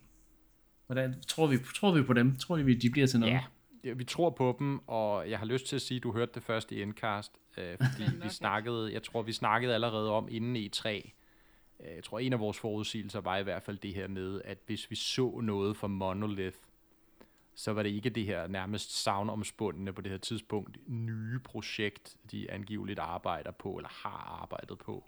Mm. Øh, hvor de frigav noget artwork for det for et par år siden, er det efterhånden, ikke? Øh, tænker uha, det bliver spændende og nyt og anderledes, ikke? Øh, og der må jeg sige, at i længe har jeg bare været af den opfattelse, at det projekt enten kører på meget lavt blus, eller er helt er lagt i graven for nu, ikke? Af flere årsager, kan man sige. For det første, fordi de gerne vil bygge Xenoblade Chronicles endnu mere op. Altså, de vil gerne mm. gøre det til en, en rigtig, rigtig stor franchise. Ikke? Det ligger stadig og holder sig omkring et par millioner. De vil gerne have skudt den endnu højere op, det er der ingen tvivl om, vel? Øh, og gøre det til sådan en fast bestanddel, der vender tilbage øh, med års mellemrum. Og øh, det kræver ligesom også, at man udgiver nogle gode spil i serien, så folk øh, bliver ved med at hoppe på, og, og, og nye kommer til. Så derfor tror jeg, det er meget plausibelt, at det er en Xenoblade Chronicles 3 med noget greatest hits måske ind over fra de første to spil. Ikke? Også netop fordi det er en serie, der er meget kendt for, for de sine figurer, og, og mange holder utrolig meget af de her figurer, så det giver, det giver rigtig god mening. Øhm, og så også bare igen en, en sidste ting omkring, hvorfor jeg tror, det er det her projekt, og ikke det andet. Altså, jeg må bare sige, vi har gentaget os mange gange efterhånden det seneste år til halvandet snart, men corona Altså, de, de, det gør bare, at de, de prioriterer de mere sikre projekter, øh, og ikke, ikke så mange af de her øh, måske helt nye, uprøvede ting. Mm. Så, øh, så jeg tror helt klart på det. Jeg tror, det er rigtigt. Det er jo sådan, altså, man kan se, det er sådan et, et, et behageligt ikke? Fordi at, altså, på et eller andet tidspunkt skal der jo nok komme noget nyt Xenoblade, og så Ja. kan vi jo sidde og se lige meget hvad, at ja, vi sagde i hvert fald også, at det kom. Vi troede også på de rygter, så Nu må du ikke afsløre min hemmelighed, Anne. ej, undskyld. Hvis du hørte det først her, der kommer et nyt Xenoblade på et tidspunkt. um, Ej, Ja. men altså, det ville jo være fedt. Jeg var jo en af de personer, øh, som altså elsker etteren, og så øh, døde min entusiasme lidt med X, øh, og jeg kom aldrig rigtig ind i toeren, fordi jeg simpelthen synes, det blev så kompliceret. Og man hører jo historier om folk, der har spillet 40 timer ind i spillet, hvor de stadigvæk får tutorials for nye ting, ikke? Altså, Jo. altså det er jo gået helt amok, så, så altså, personligt håber jeg jo på, at hvis der kommer, eller når der jo kommer et nyt Xenoblade, øh, at det måske går lidt mere tilbage mod etteren, selvom jeg nok er, er en, et, en minoritet af mennesker, der håber det. Men, øh, og, og altså jeg må sige, at jeg synes, det er fedt, at øh, de tager de gamle karakterer med. Øh, også selvom altså, deres timelines og sådan noget helt, altså, helt blæst væk, ikke? Men, men altså, de her karakterer er bare for værdifulde og betyder for meget for folk, til at de ikke bør være til stede i, øh, i, en træer, synes jeg personligt. Øh, så, så, altså, fuck tidslinjen og alle de der ting. Bare føre karakteren ind, fordi i, i slutningen af dagen Mm. er det jo bare dem, vi vil se. Og ikke et eller andet, en eller anden historie, der er jo altså, er meget JRPG-agtig, ikke? Altså, vi kommer selvfølgelig ikke helt op på siden af sådan noget som uh, Kingdom Hearts, vel, men altså, det er jo bare helt skudt væk noget af det, der sker mm. i det spil, ikke? Så, Men altså, Kingdom Hearts var også spillet ligesom samlede trådene i det tredje spil, så ja, jeg Ja. kan jo godt se, at se en, en træer i Xenoblade Chronicles-serien være sådan et, der ligesom siger, jamen det kan godt være, at I ikke troede, at etteren og toeren havde ret meget med hinanden at gøre indtil I spillede DLC'en, men nu viser vi, hvad- hvorfor at det hele øh, går op i en højere enhed. Og, sådan en stil. og det er jo det er sådan en typisk JRPG-ting, hvor de ligesom ja, skal lave et andet twist og prøve at få det hele til at sande. Og så nogle gange så er det ikke så succesfuldt, og nogle gange er det, er det rimelig succesfuldt, men, men det er stadigvæk spændende at følge og se, hvordan de ligesom får samlet ting. Jeg kunne godt forestille mig, at det kunne blive sådan en, ja, sådan et spil, der samler serien. Måske ikke så meget med X, men det kunne også være meget fedt, hvis X også fik en eller anden form for connection der. Ikke? helt sikkert. Ja. Så jeg, jo- jeg, jeg, har lidt, jeg har lidt bedre med X, end jeg har med, med toren faktisk. Men, hvad hedder det? Um, jeg håber, der kommer en træer, og jeg skal også klart have det. Jeg, jeg synes egentlig, at toren var okay, men jeg gik bare død i det, fordi det gør man med, med JRPG's, der er nødt til at være lidt enig med Mark. Ikke? Altså, man, man, de, de er ret lange, og hvis man også skal nå at spille nogle andre spil en gang imellem, så må man... Ja. Det kræver altså en stamina, ja det gør det. en virkelighedens stamina at komme igennem de der plus 100 timers spil. Ja, det gør det. Og der skal bare ikke meget til, at man går død i dem, ikke? Nej, det er det. Øhm, men ja, altså jeg synes jo egentlig rygterne, de er jo, de er jo meget, virker meget solide. Altså vi har en stemmeskuespiller, der jo har været inde og måske indtale nogle, nogle, øh, nogle replikker, og, og er måske lige kommet til at sige lidt mere, end de skulle, og begynder også at backtrack på det i løbet af den interview, og siger, at jeg, jeg tror måske, at de er i gang med et, altså, det kan jo, altså, det er ikke sådan common knowledge-agtigt, ja, who knows. Altså, øhm, og, og prøver lidt at, at, at, at redde dem der, ikke? Men, øh, Ja, der er nok men lidt nok der. helt, og, og så kommer Imran Khan her et par dage senere og siger, ja, men det kan godt være, at der blev skal, altså, altså, han, han, altså, han understreger bare og siger, det der rygte, der, der er et eller andet der, fordi jeg, ifølge mine kilder, så er de altså rimelig godt i gang med det spil der. Det, det skal bare lige have en udgivelsesdato og lige blive færdigt. Så, så ser vi det. Ja, så må vi se, hvornår det bliver jo. Ja, Vi har også hørt om, at Prime Trilogy vores- skulle være klar længe, ikke? Så øh, Jo, jo, af de det her er jo spil, det. så, så er de flere er år om at, at finde vej frem i lyset, men um, Ja. så må vi se. Men der kommer jo forhåbentlig en, en September Direct. Så kan det jo være, at vi sætter det til Xenoblade Chronicles 3, og det måske får en udgivelsesdato. Who knows? Så bliver hypen begyndt bygget op her, skal jeg love for. Ja, altså det kan da godt være, at, at man så bliver lidt skuffet, når der ikke kommer en Direct Nej, i nej. september. Men, øh, Det må vi gå ud fra, der gør. Har der ikke været det de sidste fire år eller sådan noget? Ikke, er ikke det, de folk Jo, siger? der er sådan noget øh, fem ud af de sidste syv år, eller sådan noget. Som Ja. jeg husker det. Så ja, der skal jo nok komme en direct på et tidspunkt, ikke? Nu er de jo En- tilbage. Ja, du hørte General det først her. Directs. De er jo tilbage med General Directs, ikke Mark? Ja, det kan vi diskutere. Det skal vi have et særligt afsnit til, tror jeg. Øhm, men ja. Xenoblade Chronicles 3. Jeg håber, det kommer. Øh, vi, vi ved, det kommer på et eller andet tidspunkt. Det er bare et spørgsmål om, hvornår du hørte det først i Endcast. Yes. Noget andet, øh, vi lige skal nå, inden episoden er overstået, det er jo selvfølgelig, at vi skal nå at lave et retro-afsnit, øh, et retro-afsnit, en retro, et retro-segment. Ja. Øhm, fordi det har vi ikke haft, øh, siden vi kom tilbage fra ferie. Og det er jo ikke, fordi vi har afskaffet retro-segmentet overhovedet ikke. Vi vil rigtig gerne snakke om gamle spil. Øhm, der, er- det er jo efterhånden... Øh, jeg synes jo personligt nogle gange, det, det kan være svært at huske, hvad man har spillet øh, i årenes løb, og især til Nintendo-konsoller, ikke? Men, men vi har fundet et, et, et spil frem til 3DS den her gang. Øhm, et øh, Pilot Wings spil, Pilot Wings Resort, som jo var et launch-spil til 3DS'en. Det var faktisk mit første spil til, til, til maskinen, jeg købte sammen med det. Så ja. Ja, samme her. Øh, det var ikke fordi, der var så meget at købe, jo, da den kom ud. Øh, det, Var var ikke, den, det var ikke det bedste launch lineup. Hvad siger du, Anne? Var der ikke Ocarina of Time 3D? Nej, Kom lidt det kom senere. ikke. Det kom lidt senere. Nå, okay. Men det er jo det ikke, altså i virkeligheden kan man sige, var det jo sådan, hvis vi skal starte der, en lidt, lidt sådan svag Nintendo-præstation der ved, ved udgivelsen, ikke? Altså det var ligesom det spil, de stillede med, hvor meget indeholder Pilot Wings Resort, ikke? Men sådan hvad man i, i hvert fald normalt vil, vil se ved, Okay. ved, ved konsollanceringer, ikke? Og så var der nogle third parties, der drev det. Jeg tror også, jeg spillede noget Ridge Racer og noget Dead or Alive, mener jeg også, der kom. Ja. Øh, ret kort tid efter, så, men ja, det var ikke super gerne. Men altså, Pilot Wings Resort, det, det holder jeg utrolig meget af. Jeg, kan, jeg spillede det også rigtig meget, kan jeg huske, og, øh, og jeg mener også, jeg 100% det faktisk. Ja. Øhm, ikke, at jeg har været stor Pilot Wings spiller egentlig. Jeg spillede hverken SNES-versionen eller 64-versionen før, Nå, kan du sige, senere. Øh, altså, du ved, jeg har haft prøvet det lidt øh, hister her, ikke? Og jeg mener også, at vi fik skaffet øh, SNES-versionen faktisk på et tidspunkt, men jeg fattede det ikke rigtigt, da jeg var yngre, hvad, det, hvad der ligesom var fedt ved det her. Jeg tror ikke rigtigt, jeg kunne finde ud af det sikkert. nej. Okay. Øh, det der med, at man skulle lande de rigtige steder, og styringen var lidt svær og sådan noget. Det, Ja, det var lidt svært. Ikke, men, ja. Så man kan sige, Pilot Wings Resort var ligesom det første, hvor jeg sådan rigtig dykkede ned i det, vil jeg sige, ikke? og spillede spillet til enden. Og øh, jeg må sige, jeg kan sagtens forstå, hvorfor at det, at det er blevet til en serie, og, og hvor, hvorfor det har en, en, en følgeskare, ikke? selvom det jo ikke solgt super godt. Nej. Men øh, hold da op, et, et afslappet, behageligt spil Mm. at spille, ikke? Altså ingen stress.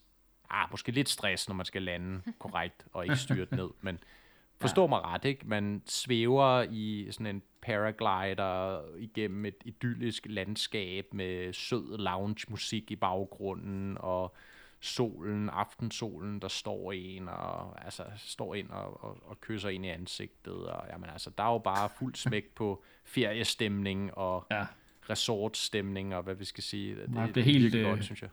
helt øh, poetisk at spille Pilot Wings Resort, kan jeg høre. Ja. Altså, er det jo, hedder det jo Pilot Resort, fordi det var en gen, et, et gensyn med, øh, med, med resortet fra Wii Sports Resort, øh, som man ligesom flyver ovenover. Øh, Og jeg mener også, at Misene havde en, en, en, en rolle at spille, ikke? Øh, Jo, man spillede jo selv Mie, ikke? Man, man Jo. var ligesom sin egen Mie, der Ja. svævede rundt i paraglider, eller var det Frem- ligesom, man frem havde for en de jetpack, der- ikke? Jo, frem for de der Pilot Wings karakterer, som jo var i 64. 64 Det er rigtigt, ja. Ja, der var det ligesom Øhm. rigtige mennesker, ikke? Eller skulle forestille at være det. så er det jo et spil, der virkelig skulle fremvise den her 3D-effekt, og jeg husker det egentlig som værende ret, ret fedt. Øh, fordi de der ringe, man skulle flyve igennem, de kom jo så nærmest ud af skærmen. Ikke? Øhm, Ja, det er rigtigt. og så kan jeg ikke huske, hvor meget jeg brugte, men gy- gyro controls, gyro controls må have været rimelig markante, som jeg husker det. Ja. Spørgsmålet er, om man brugte dem så meget, fordi den oprindelige 3DS havde jo ikke det her med, at den ligesom kunne track dit ansigt. Det kom først i New 3DS, ikke? så man, man brød jo 3D-effekten ret nemt, hvis du begyndte at sidde og dreje konsollen, jo ikke? Jo, men altså, jeg ikke huske, hvad jeg, jeg brugte Ja. gyroskopet ret meget i, i 3DS-spil, også tidligt. I, mm. øh, men ja, det har været svært at holde 3D-effekten, fordi det var først, som du siger, ved, ved de her New 3DS, at den der tracking-teknologi rigtig gjorde det nemt. Men Man kunne altid bare slå 3D-effekten fra jo, og så bare spille. Mhm. Øh, men ja, jeg, jeg, jeg, jeg, jeg tror ikke, jeg, jeg har ikke gennemført det 100% overhovedet, men, men, men jeg, jeg synes, det var et fint lille spil og, til at, ligesom, at, at fremvise, hvad 3DS'en kunne. Øh, med Det synes der jeg var- 3D-effekt og- Det, jeg synes, der var allerfedest ved det faktisk, det var ikke sådan det, man ville kalde måske det klassiske Pilot Wings koncept. Nej. Øh, netop de her små missioner, hvor du skal lande et eller andet sted, eller flyve igennem, svæve igennem nogle ringe, ikke, som du siger, Niklas, og score x Ja. antal point og så videre. De her sådan ligesom objective-baserede missioner med ligesom forskelligt øh, udstyr. Nej, det jeg synes, der var det fedeste i det her spil, det var, at de havde sådan en free roam mode Ja, ja. Det var hvor du fedt. bare, som du siger, kunne ligesom gå på opdagelse, eller svæve på opdagelse, Uh, i, øh, i, i ligesom den her Woohoo Island setting. Og der var jo øh, collectibles at finde, og Mm. ligesom man skulle, man skulle ligesom rundt over det hele, ikke? og igen, som jeg fik beskrevet det før, eller forsøgt beskrevet det, den her idylliske setting, og sådan helt generelt bare dejlig, afslappet stemning, gjorde, at det var simpelthen en fornøjelse for mig at, at spille det der øh, sådan mere explorative game mode, i stedet for det der lidt mere stressende, måske ob- objective-baserede game mode. Så det var Ja. klart min favorit. Det er også altså, nogle af de ting, der gjorde, at jeg ikke rigtig nogensinde rigtig spillede de gamle Pirate Wings spil, fordi det, var ikke, det, det sagde mig ikke så meget, men her der var det som om, at der var den, den der ekstra dimension, der ligesom med det her free roam mode, der gjorde, at det, det var sgu noget, der tiltalte. Fordi man igen, man kunne udforske og, og da, måske da flyve, lære, lære at flyve bedre på sine egne præmisser. Ikke? ja I øvrigt en sjov ting, øh, en sjov ting, jeg, øh, jeg bemærkede, at, at Pilot Wings Resort her blev produceret af et amerikansk firma, der hedder øh, Monster Games. Mm. Og øh, dem samarbejdede Nintendo ret meget med i den årrække der. De producerede også en lang række Wii-spil for dem, blandt andet det her Excite Truck, hvis I kan huske det. Ja. Øh, og de lavede også en, en version, der kun udkom i USA, der hed Excite Bots. Uh. Men egentlig ret fede sådan arcade racers der, ikke? Så lavede de så det her Pilot Wings øh, Resort. Øh, og så hjalp de jo så faktisk til helt øh, til sidst på, øh, på øh, Tropical Freeze også, så vidt jeg ved. Øh, hjalp ja. Retro Studios med at få det over målstregen. Men så er det som om, at de har ikke rigtig, kunne jeg, kunne jeg se på deres udgivelsesliste der, fordi jeg tænkte, hvad fanden er der blevet af dem egentlig? Jeg kunne sige, de har ikke produceret noget spil for Nintendo, eller hjulpet til der siden, øh, ja, det var nok Tropical Freeze, der var det seneste, mm. tilbage i 15. Så hvad fanden, øh, hvorfor de har ligesom stoppet samarbejdet med dem? Det, fordi de er jo egentlig nogle ret velproducerede spil, synes jeg. De laver bare, Ja. bare lige dem, jeg nævnte her, ikke? Altså, Jo. ret kompetente spil, ikke? Også igen bliver hyret til at lave ligesom et launchspil til, til 3DS, ikke? Og, og levere og til tiden, og altså ret, ret fornuftigt spil jo, selvom det måske ikke sætter ild i verden, eller salget af Switch-konsol eller noget, så er det jo i virkeligheden et, altså isoleret set et ret godt spil, vil jeg sige, Pilot Wings Resort, ikke? Så, ja. Helt sikkert. Ja, som man jo nok kunne høre, så var mit første spil til min 3DS Ocarina of Time 3D. så øh, jeg må erkende, at jeg faktisk slet ikke har været der.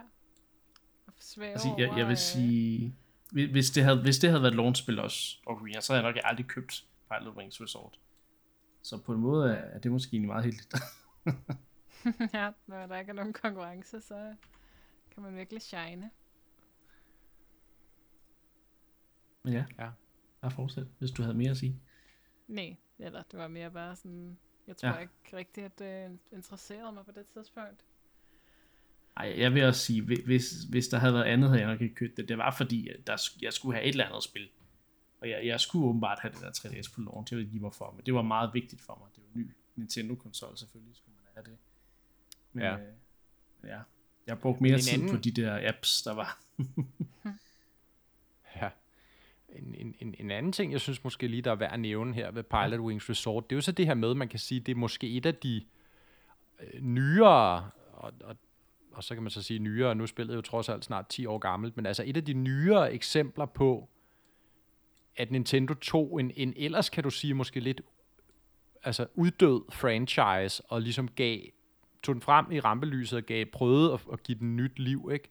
Jo. Fordi Pilot Wings ellers havde jo været på 64'eren i, det har været sådan noget 697, ikke? Jo.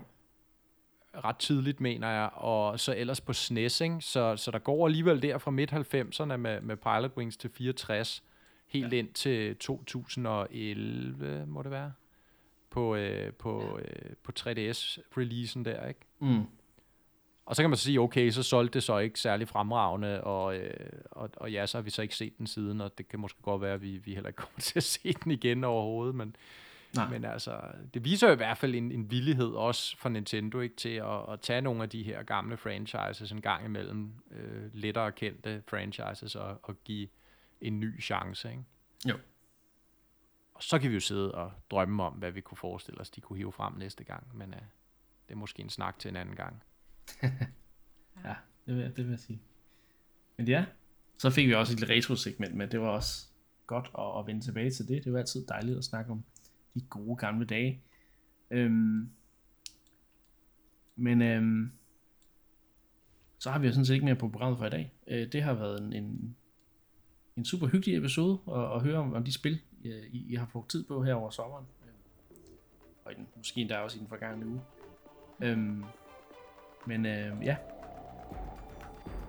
Jeg har ikke så meget andet at sige. Øh, så, så jeg vil sådan set bare sige tak til lytterne, fordi I lytter med. Og vi glæder os til at lave endnu en episode øh, i næste uge. Så øh, tak fordi I lyttede med. Så ses vi ved næste gang.